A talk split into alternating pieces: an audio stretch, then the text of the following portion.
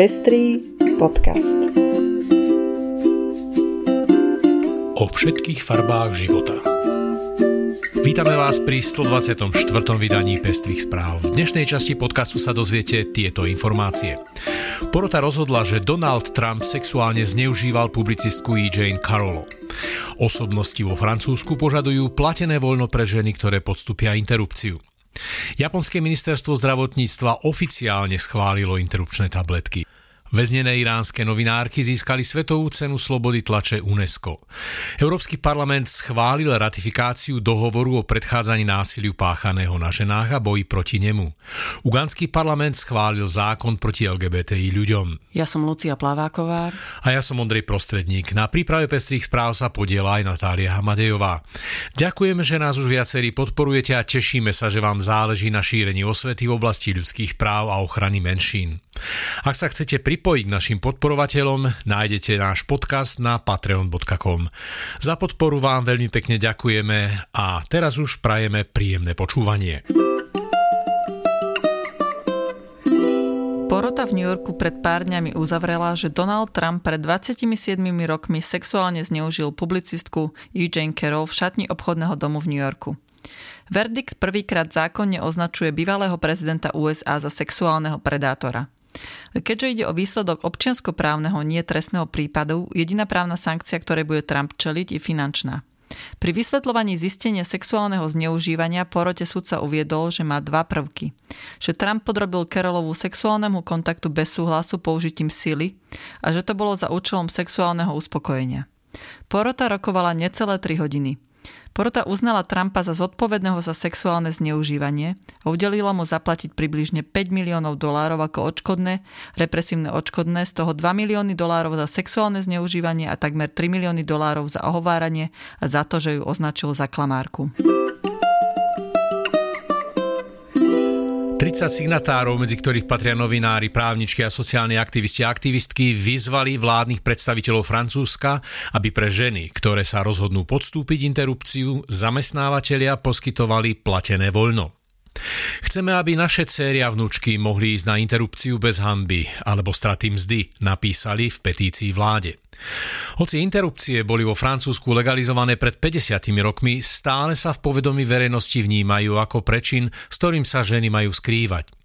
Podľa petície by interrupcia mala zostať základným právom a nemala by byť finančne postihovaná stratou mzdy v dôsledku práce neschopnosti. Signatári do petície zahrnuli, že skupina Carrefour už poskytuje 3 dní dovolenky zamestnankyňam v prípade spontánneho potratu. Z rovnakého dôvodu poskytuje aj skupina Syntec 2 dní voľna. Zatiaľ čo cieľom je prinútiť spoločnosti, aby umožnili takúto dovolenku aj v prípade interrupcie z rozhodnutia ženy, petícia tiež odráža súčasné environmentálne obavy. Vylúčenie interrupcie na žiadosť z tejto novej dovolenky, ktorá je špecificky otvorená pre spontánne ukončenie tehotenstva, hovorí veľa o francúzskej pronatalistickej politike na míle vzdialenej od ekologických obáv generácie Z, ktorá prehodnocuje svoje ambície z hľadiska rodičovstva, uviedli. V Lani v novembri francúzske novi- národné zhromaždenie hlasovalo za zabezpečenie práva na interrupciu v ústave. Ľavicová poslankyňa Matild Panotová povedala, že tento krok bol reakciou na spiatočníctvo, ktorého je Európa svetkom v Poľsku a v Spojených štátoch amerických. Ministerstvo zdravotníctva v Japonsku v piatok poprvý raz schválilo predaj perorálnej interrupčnej pilulky, ktorá dáva ženám na začiatku tehotenstva alternatívu k chirurgickému zákroku. Táto interrupčná tabletka môže ukončiť tehotenstvo až do 9 týždňov tehotenstva a považuje sa za šetrnejšie ako chirurgické interrupcie. Doteraz bol pre predčasné interrupcie schválený iba chirurgický zákrok, ale spôsob odstraňovania tkaní pomocou lekárskych nástrojov bol kritizovaný za riziko poškodenia maternice pretože možné vedľajšie účinky interrupčnej tabletky zahrňajú bolesť brucha a krvácenie. Ženy, ktoré užívajú tabletku, musia zostať v nemocnici, kým lekári alebo lekárky potvrdia, že došlo k interrupcii. Svetová zdravotnícka organizácia zaradila liek na svoj zoznam základných liekov na interrupciu a propagovala interrupčnú pilulku ako šetrnejšiu alternatívu. Perorálne interrupčné tabletky sa používajú na celom svete, pričom Francúzsko ich schválilo už pred viac ako 30 rokmi. Ministerstvo zdravotníctva, práce a sociálnych vecí ho schválilo podľa zákona o zdraví matiek, ktorého účelom je chrániť život a zdravie tehotných žien v súvislosti s interrupciami a sterilizáciami. Ženy na Slovensku na interrupčnú tabletku stále čakajú. Nilufar Hamedi, Elahe Mohamady, a Narges Mohamady sa stali laureátkami Svetovej ceny za slobodu tlače UNESCO Guillerma Kana za rok 2023 na základe odporúčania Medzinárodnej poroty. Slávnostné odozdávanie cien sa uskutočnilo 2. mája v New Yorku za prítomnosti Audrey Azulej, generálnej riaditeľky UNESCO. Nilufar Hamedy písala pre popredný reformný denník Shark. Informovala o smrti Maši Aminovej po jej zadržaní v policajnej väzbe 16. septembra 2022. Odvtedy je Nilufar zadržiavaná na samotke v iránskom väzení Evin. Elahe Mohamady písala pre reformné noviny Hamian, ktoré sa venujú sociálnym otázkam a rodovej rovnosti. Informovala o pohrebe Maši Aminovej a od septembra 2022 je tiež zadržiavaná vo väznici Evin. Narges Mohamady dlhé roky pracovala ako novinárka pre celý rad novín a je tiež autorkou a zástupkyňou riaditeľa organizácie Centrum ochrancov ľudských práv. V súčasnosti si odpikáva 16-ročný trest odňatia slobody vo väznici Evin. V celosvetovom meradle čelia novinárky a mediálne pracovničky rastúcemu počtu offline a online útokov a sú vystavené neprimeraným špecifickým hrozbám. Rodovo podmienené násilie, ktorému sú vystavené, zahrňa stigmatizáciu, sexistické nenávistné prejavy, trolling, fyzické násilie, znásilnenie a dokonca vraždy. Európsky parlament schválil ratifikáciu dohovoru o predchádzaní násiliu páchaného na ženách a boju proti nemu. Pristúpenie Európskej únie k istambulskému dohovoru neoslobodzuje členské štáty od toho, aby ho sami ratifikovali. EÚ preto aj naďalej vyzýva 6 krajín, ktoré tak ešte neurobili. Bulharsko, Česko, Maďarsko, Lotisko, Litvu a Slovensko, aby dohovor bezodkladne ratifikovali. Dohovor by tak mohol chrániť ženy v celom svojom rozsahu. Rodovo podmienené násilie je najrozšírenejším každodenným problémom a porušením ľudských práv, ktorý v Európe pretrváva. Každá tretia žena zažila fyzické a alebo sexuálne násilie, to je približne 62 miliónov žien.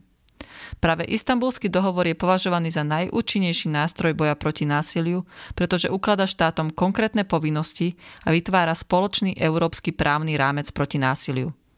Ďalším krokom bude rozhodnutie Rady, pri ktorom na ratifikáciu postačí nadpolovičná väčšina členských štátov. Veríme, že Slovensko sa pridá ku krajinám, ktoré hovoria jasné nie násiliu. Ugandský parlament schválil väčšinou nezmenenú verziu jedného z najprísnejších zákonov proti LGBTI ľuďom na svete po tom, čo prezident Yoweri Museveni požiadal o zmiernenie určitých ustanovení pôvodnej legislatívy. Napriek štyrom novelám zákon zachováva väčšinu najtvrdších opatrení z legislatívy prijatej v marci. Patrí medzi ne trest smrti za určité akty medzi osobami rovnakého pohľavia a 20-ročný trest za propagáciu homosexuality, čo by podľa aktivistov mohlo kriminalizovať akúkoľvek obhajobu práv lezieb, gejov, bisexuálov, transrodových a queerovčanov. Opatrenie, ktoré zavezovalo ľudí hlásiť homosexuálnu aktivitu, bolo zmenené a doplnené tak, aby vyžadovalo hlásenie len v prípadoch, ak ide o deti. Ak tak osoby neurobia, hrozí im 5 rokov väzenia alebo pokuta 10 miliónov uganských šilingov. Každému, kto vedom dovolí, aby sa ich priestory používali na homosexualitu, ako sa uvádza v zákone, hrozí 7 rokov väzenia. Musaveni minulý mesiac vrátil zákon do parlamentu a požiadal zákonodarcov, aby zrušili oznamovaciu povinnosť a zaviedli ustanovenie na uľahčenie rehabilitácie homosexuálov. Žiadne takéto ustanovenie sa do novely však nedostalo. Spojené štáty americké, Európska únia a veľké korporácie návrh zákona odsúdili a vláda Spojených štátov uviedla, že posudzuje dôsledky hroziaceho zákona na aktivity v Ugande v rámci jej vlajkového programu HIV a AIDS. Šéf OSN pre ľudské práva Volker Türk označil navrhovaný zákon za šokujúci a diskriminačný. 18. mája sa o 17.30 v Mestskej knižnici v Bratislave uskutoční čitateľský klub. Pravidelné stretnutie, kde návštevníctvo diskutuje o knihách a navzájom si vymieňa tipy na ďalšie čítanie. Témou podujatia bude román Daj mi tvoje meno, ktorý je strhujúcim príbehom lásky, ktorá splane medzi 17-ročným Eliom a 24-ročným Oliverom, hostom o Eliových rodičov počas jedného leta na slnečnej talianskej riviere. V Bratislave sa uskutoční festival ukrajinskej kultúry a módy. Návštevníkov čaká 15 ukrajinských módnych značiek, oblečenie, obuv, šperky a doplnky. Veci si možno nakúpiť priamo na mieste a ponoriť sa do sveta ukrajinskej módy a štýlu. Stretnúť sa bude možné aj s ukrajinskými dizajnérmi a dizajnérkami a osobne sa s nimi porozprávať. Prezradia niečo o svojich kolekciách a dizajnových nápadoch. Navyše počas festivalu prebehne aj ochutnávka najchutnejších jedál ukrajinskej kuchyne a súčasťou podujatia bude aj umelecký program. Udalosť sa koná 20. a 21. mája na Ukrajinskom inštitúte v Bratislave. A to je už všetko z dnešného vydania. Budeme sa na vás tešiť pre ďalšej časti ľudskoprávneho podcastu Pestré správy. Do počutia na budúce.